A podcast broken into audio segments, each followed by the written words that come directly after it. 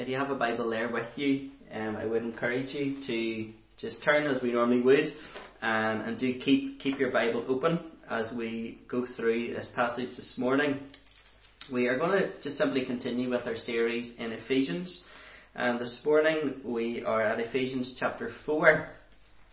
Um, the first three chapters in Ephesians was was a lot of of doctrine, uh, and now as we we look to the last few chapters we are getting to more of the application. And this morning we're looking at Ephesians chapter 4 and the first 16 verses. So allow me to read this for you. I therefore, a prisoner for the Lord, urge you to walk in a manner worthy of the calling to which you have been called with all humility and gentleness, with patience, bearing with one another in love, eager to maintain the unity of the Spirit in the bond of peace. There is one body and one Spirit, just as you were called to the one hope that belongs to your call. One Lord, one faith, one baptism, one God and Father of all, who is over all and through all and in all. But grace was given to each one of us according to the measure of Christ's gift. Therefore it says, When he ascended on high, he led a host of captives and he gave gifts to men. And saying he ascended, what does it mean but that he had also descended into the lower regions, the earth? He who descended is the one who also ascended far above all the heavens, that he might fill all things.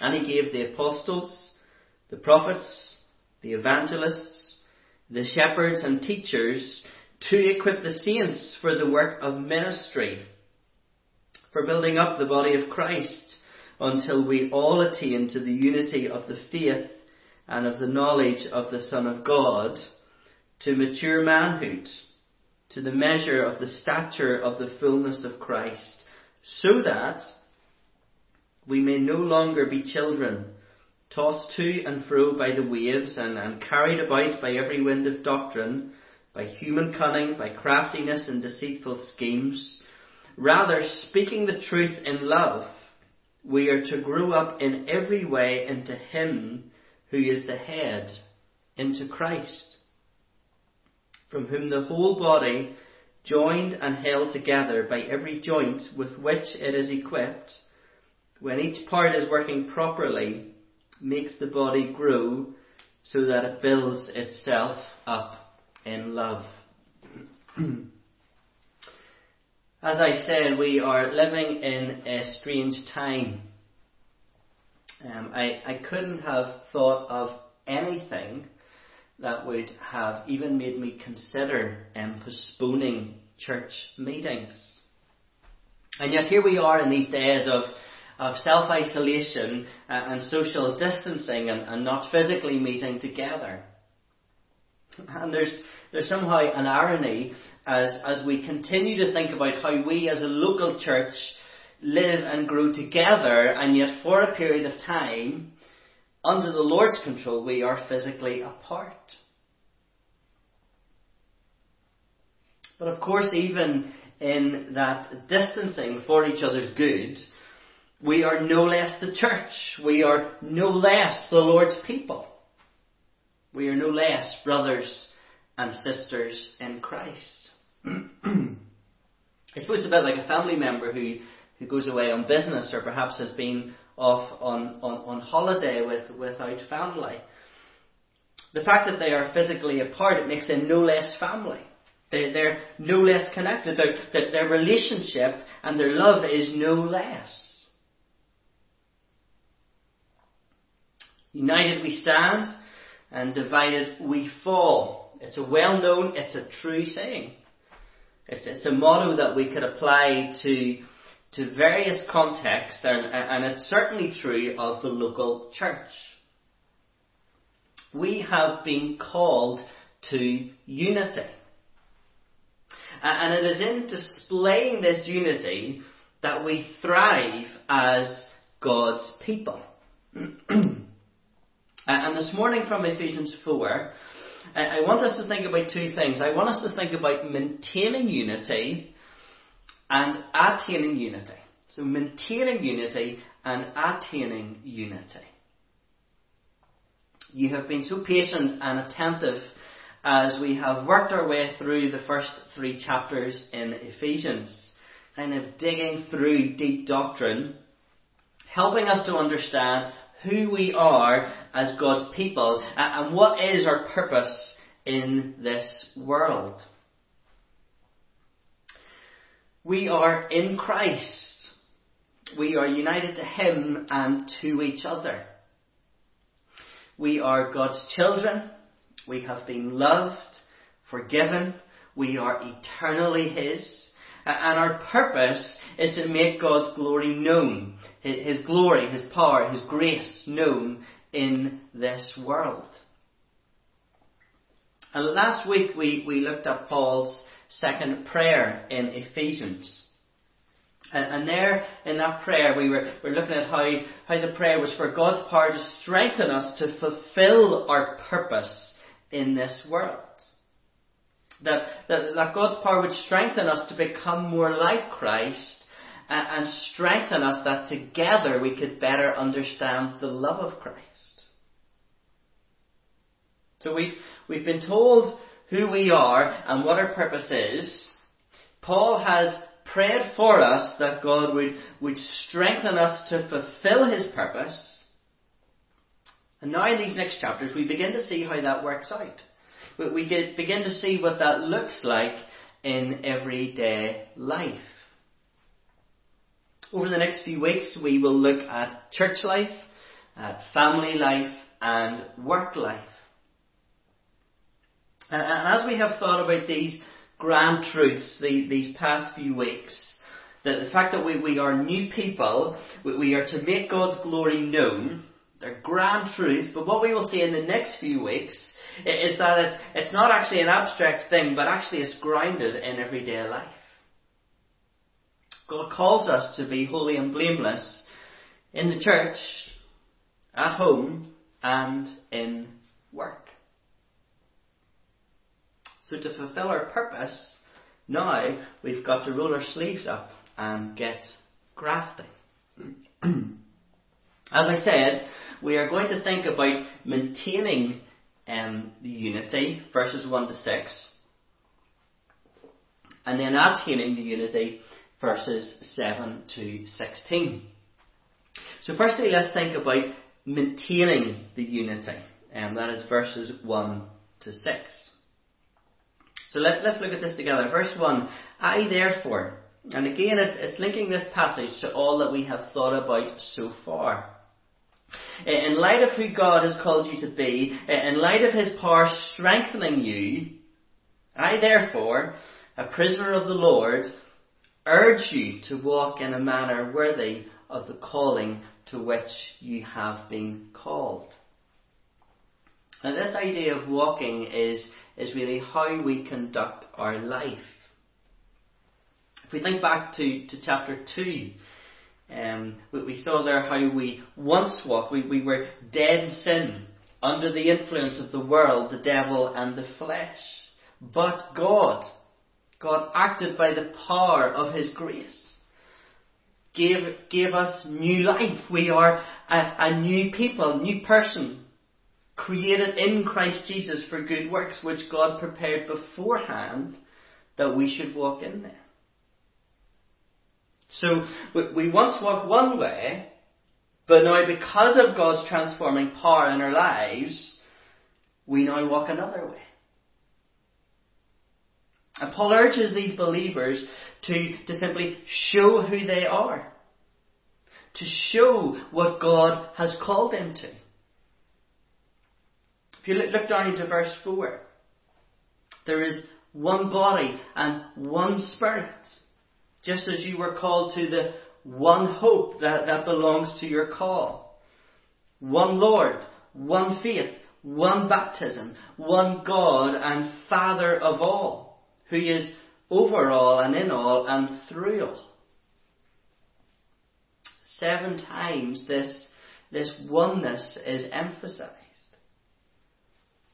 All God's people are united in Christ as one body. One Spirit has brought them together as one body. Christ's body. And they now have one Father. That they have one Lord, and, and so there can only be one faith and one baptism. There's not a separate faith for Jew and Gentile. There is one faith, and it is in Christ. There is one church. Despite different denominations and the distinctions that they bring, there is one church, one body, one faith. And this oneness is expressed and displayed most clearly in the local church. Paul urges these believers to show who they are, to show what God has called them to unity. And so that is why Paul encourages these believers to maintain the unity of the Spirit in the bond of peace. God's Spirit has brought believers together in Christ. He is their peace. He is the one who, who bonds them, who, who keeps them together. We are one in Him. But you might think, well, if that has already been created, then, then well, why does Paul say to maintain that unity? Well, Paul is urging these believers to make evident what Christ has already done. Remember from chapter 3 that God's power and glory is displayed in the unity of the local church, both on the earth and in the heavenly places. And we said there that, that to not display this unity outwardly, well, it, it's, it's almost a, mockery of what God has done in, in creating unity. And surely that is why Paul here urges these believers to be eager to maintain the unity of the Spirit in the bond of peace. And this word eager, it carries a real sense of, of urgency, of, of haste, even a sense of crisis. And what Paul is really saying is that you must work hard at this display of church unity. And you must do it now. If you've ever wondered what your perhaps what, your role or what you should be doing as a member of a local church, here is your answer. You work hard and tirelessly at church unity. Well, what does this look like? Look at verse 2. Walk with all humility and gentleness, with patience, bearing with one another in love.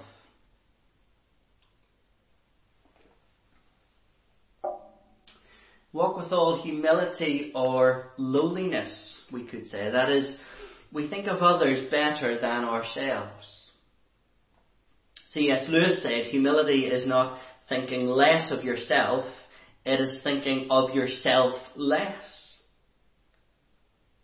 So you, you, you, see yourself more of a servant to others rather than, than seeing others there to serve you.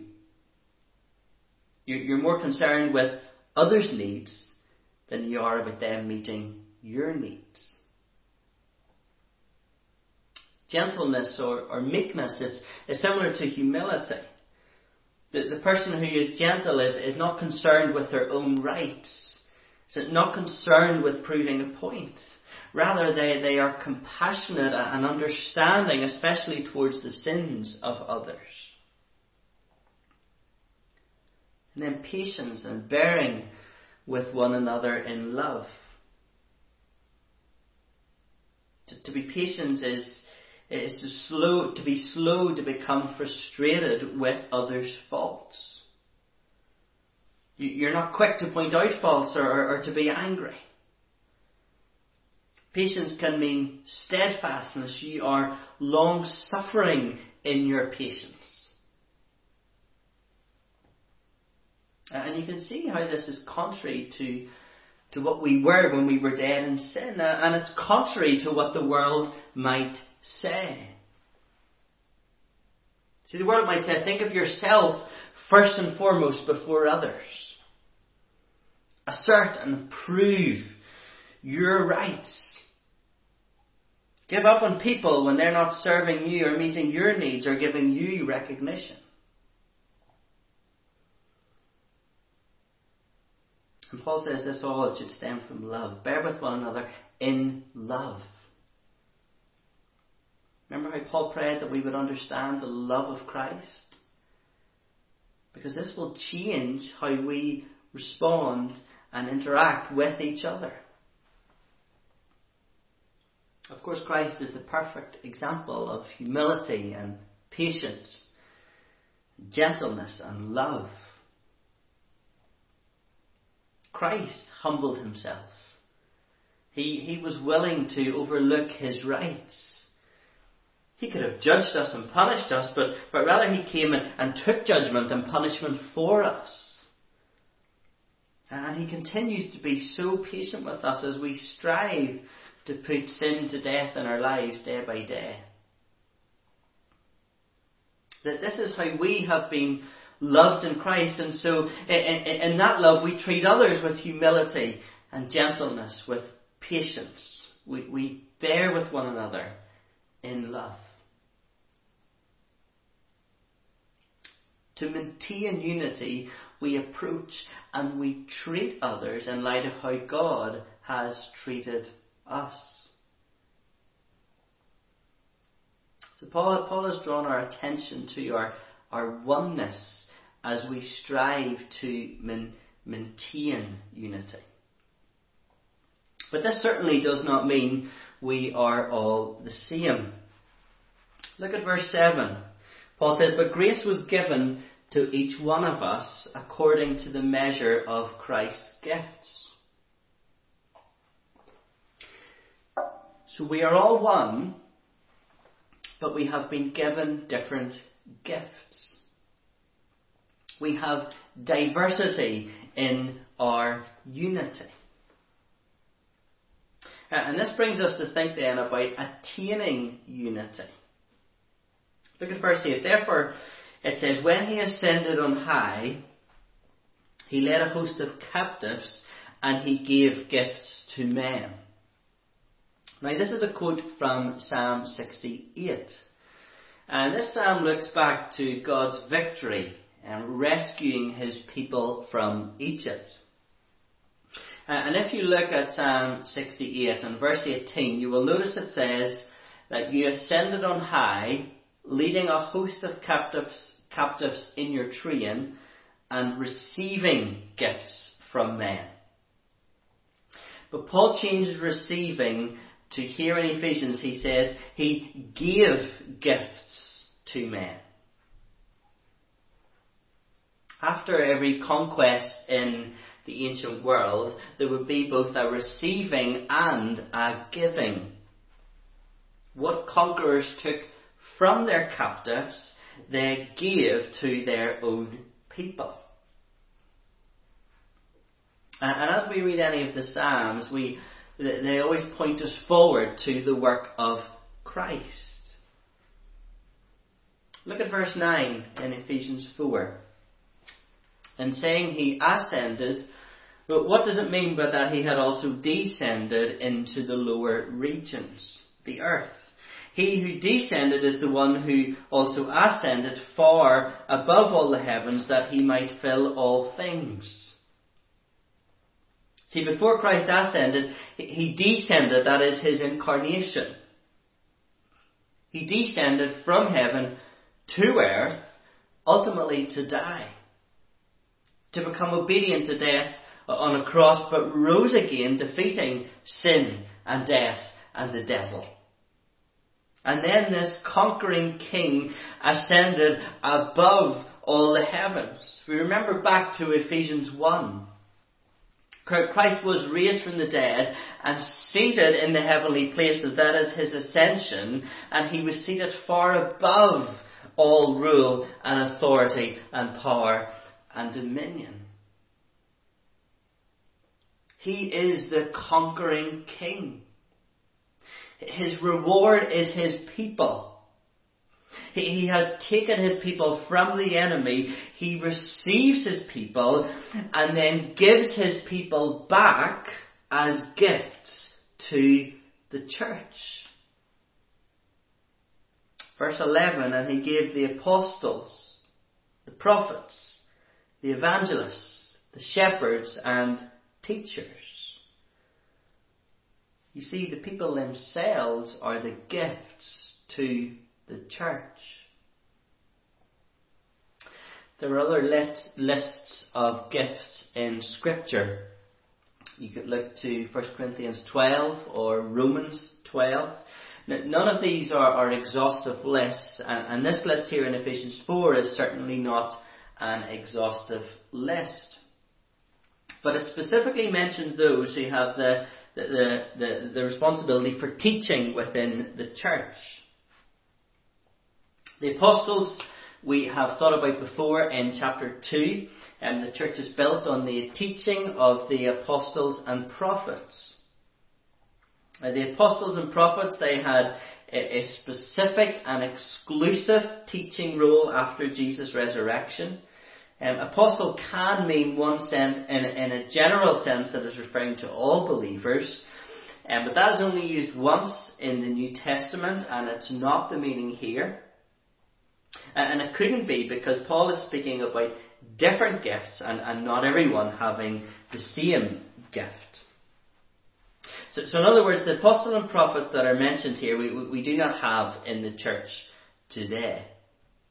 They have laid the foundations and the church rests upon that. The foundations are not moved. But we do have evangelists, shepherds, or pastors and teachers. So evangelists, uh, again in one sense we, we could say we are all evangelists. But uh, this is not the case here. It's speaking about a, a particular gift. Uh, an evangelist is most likely referring to someone who has what we might call a full-time evangelistic ministry. Today that could mean many different things. It could mean working for a mission organisation, and um, perhaps speaking to larger groups. Um, there will be some who work as evangelists, mainly in one to one, through door to door, or literature distribution, and there are many other ways of working as an evangelist if you have been gifted in that way. But Christ has given evangelists to the church to help in the spreading of the gospel, and, and we can certainly learn a lot from them then pastor or, or shepherd. Pastor or shepherd is used in the New Testament in the same way as, as overseer or elder. When, when Peter is, is writing, he exhorts the elders to shepherd the flock of God that is among you, exercising oversight.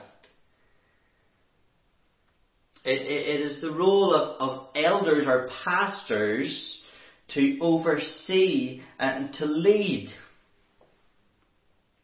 So some will say that, that shepherds and teachers are, are one role. If it is not one role, they're one role, shepherd teacher, that there is certainly an overlap. And shepherds need to feed the sheep by the word of God. And that is why we structure church as we do. We have elders in, in leadership who we believe are, are gifted by Christ to serve his body. This is one ministry role within the local church. I take more responsibility for weekly teaching, that that is my role as, as one of the leaders or elders or, or pastors. That that is my primary role within this local church. Christ has given leaders and he has given them to equip the saints for the work of ministry. And this is key that we grasp what is being said here. Sometimes we will hear people refer to, to church leadership teams, or, perhaps those in, employed by a local church, we will refer to them as the ministry team. And, and sometimes that, that can be an unhelpful phrase. Because the local church ministry team is every member. The leadership is one role within that ministry team. Each one of you are a part of the ministry team. And together, this team works to build up the body of Christ until we all attain to the unity of the faith. Verse 13. And of the knowledge of the Son of God to mature manhood, to the measure of the stature of the fullness of Christ.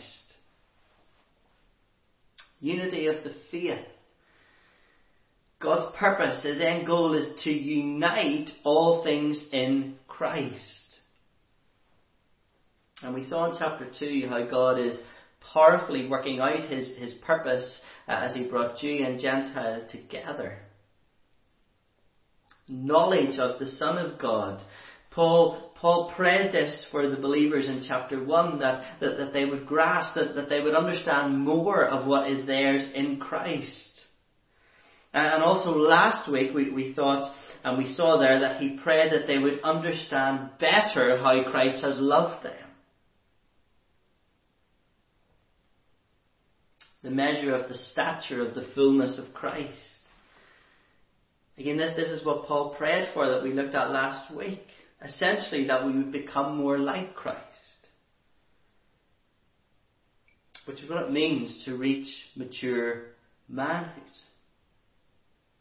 manhood there is referring to the one man, the one body. That as Christ's body, we would increasingly be like him. As Paul says in verse 15, that, that we would grow up in every way into him who is the head, into Christ. And if every member is being equipped through regular sound teaching of God's Word, they will be maturing.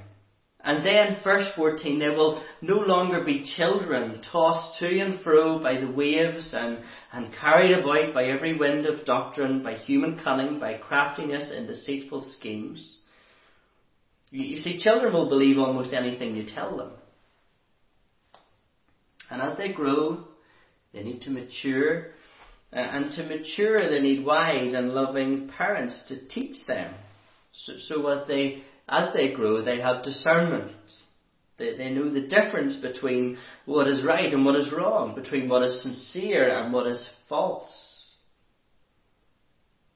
God's people need to be taught well so that they won't believe anything they hear. Or sorry, so that they won't believe everything they hear. They, they need taught well so they can have discernment. So they know what is right and wrong. So they know what is sincere and what is false. God's people need regular teaching from God's Word so that they won't be children tossed about, but rather speaking the truth in love, verse 15, we are to grow up in every way into Him who is the head, into Christ, from whom the whole body, joined and held together by every joint with which it is equipped, when each part is working properly, makes the body grow so that it builds itself up in love. You see, when God's people are taught well, they are able to speak the truth, the gospel word, to each other. In Ephesians 6, we see that it is the word of truth that will bring protection. let me summarise and, and sum up for you how we attain this unity. Firstly, we are dependent upon Christ, who is our head, who, who keeps us together and who gives us gifts. And as we thought about um, on the past few Thursday nights, we're not only dependent on Christ, but we are dependent upon each other. Not some of us, all of us. The body works and grows when each part, each part is working properly. What does it mean for you to work properly? Well, it means you are maturing spiritually, becoming more like Christ. Yes, we are to grow together as one body, but if each part is not growing, then that affects the whole body. So we're dependent upon Christ. We're, we're to depend on each other. We attain unity then through every member ministry. There are no members more important than others. There's no hierarchy. We have been given different gifts, different roles to serve each other within the local church so that we can attain the unity. So, so let's each of us think about ourselves. How, how has God gifted me to serve the, the body of Christ? Well, perhaps, well, what is my personality?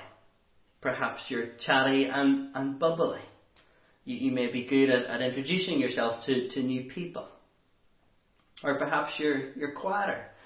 You, you could then perhaps come alongside someone who, who comes into the fellowship and actually feels quite intimidated by, by a larger group. What are your skills? What are your passions? What, what have been your, your experiences in life so far?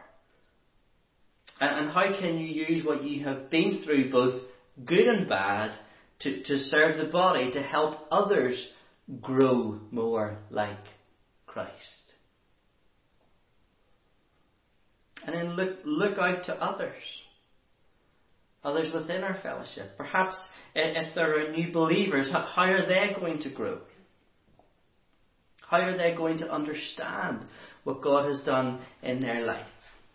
How are they going to become more like Christ?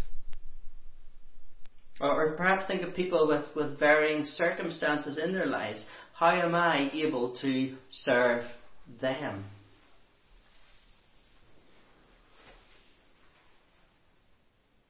And then we need regular teaching from God's Word to attain unity. Christ gifted the church with teachers to equip the saints for the work of ministry. Consistent Bible teaching is essential in the local church. It will be our pattern to work through Bible books as we are doing now.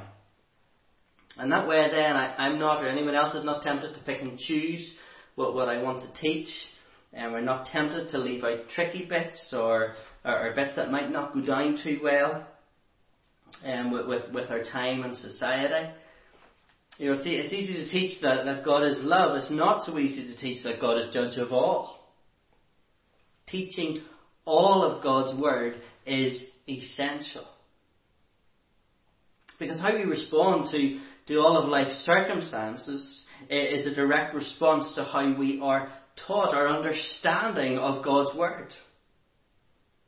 How we minister to each other will be dependent on our understanding of God's Word. How we build each other up through a pandemic. Do we have a clear understanding of who God is? Do we know what God has to say about suffering in our world? Do we know who we are and what is our purpose? Do we know what God is doing in and through all of this? Do we know what He is working towards? We need teaching in the local church. We need then leadership in the local church. Men who are gifted and called by God to this role. Men who have a deep commitment to God's Word and want to see every member ministry. Men who do not view themselves as the minister, but one of many ministers. Men who want to equip the local church for building up the body of Christ. So may we strive to maintain and attain unity through our service in the local church. May we serve with all humility and gentleness, with patience, bearing with one another in love.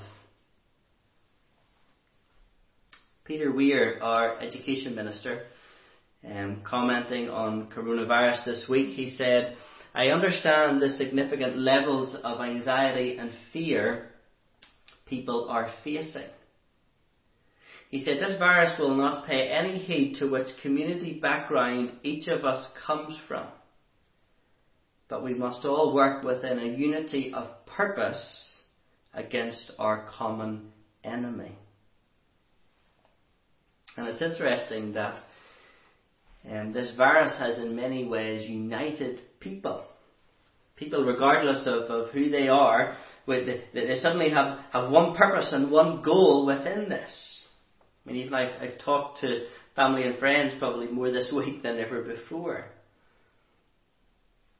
And as, as a local church, we too have a unique opportunity to serve each other in these weeks. And you know, Peter Weir's comment is actually some pretty good advice for the local church. We have been united in Christ. We have been given one purpose and one goal that is unity. To maintain unity and attain unity. Unity is our purpose now Unity is our goal then. And the more we live in unity now, the more we will experience what life will be like then. We can even have a foretaste of heaven now. Let me pray for us just now. Our Father and God, we, we thank you again for your great work in the gospel, for how your power has worked, giving us life and uniting us um, in Christ to you and to each other. And we thank you that, that your ultimate goal is to unite all things in Christ. And thank you how we saw your power um, working towards that and bringing Jew and Gentile together, and even in bringing us all together um, as your people in this particular local church. And so, Father, we pray that that we will um, really passionately strive to maintain the unity that you have created, and, and passionately strive to attain unity. We pray that we will be clear um, how you want us to be as a local church as you, as you have led in your word. We pray that, that, that we will hold to your word in terms of, of leadership, in terms of Bible teaching, in terms of, of every member serving, um, serving the body. Father, help us just, each of us, to think through how, how we are serving um, the, the local church that you have brought us to be a part of. Father, we, we thank you again um, for your word, uh, and we pray that you will continue to speak to us um, by your Spirit. We ask in Jesus' name. Amen. Amen. Um, we are going to try uh, another song. Um, Beneath the Cross of Jesus, it, it is one that we have used before um, in this series, uh, and it's one that just helps us really uh, just to focus on that unity that is, is ours in Christ.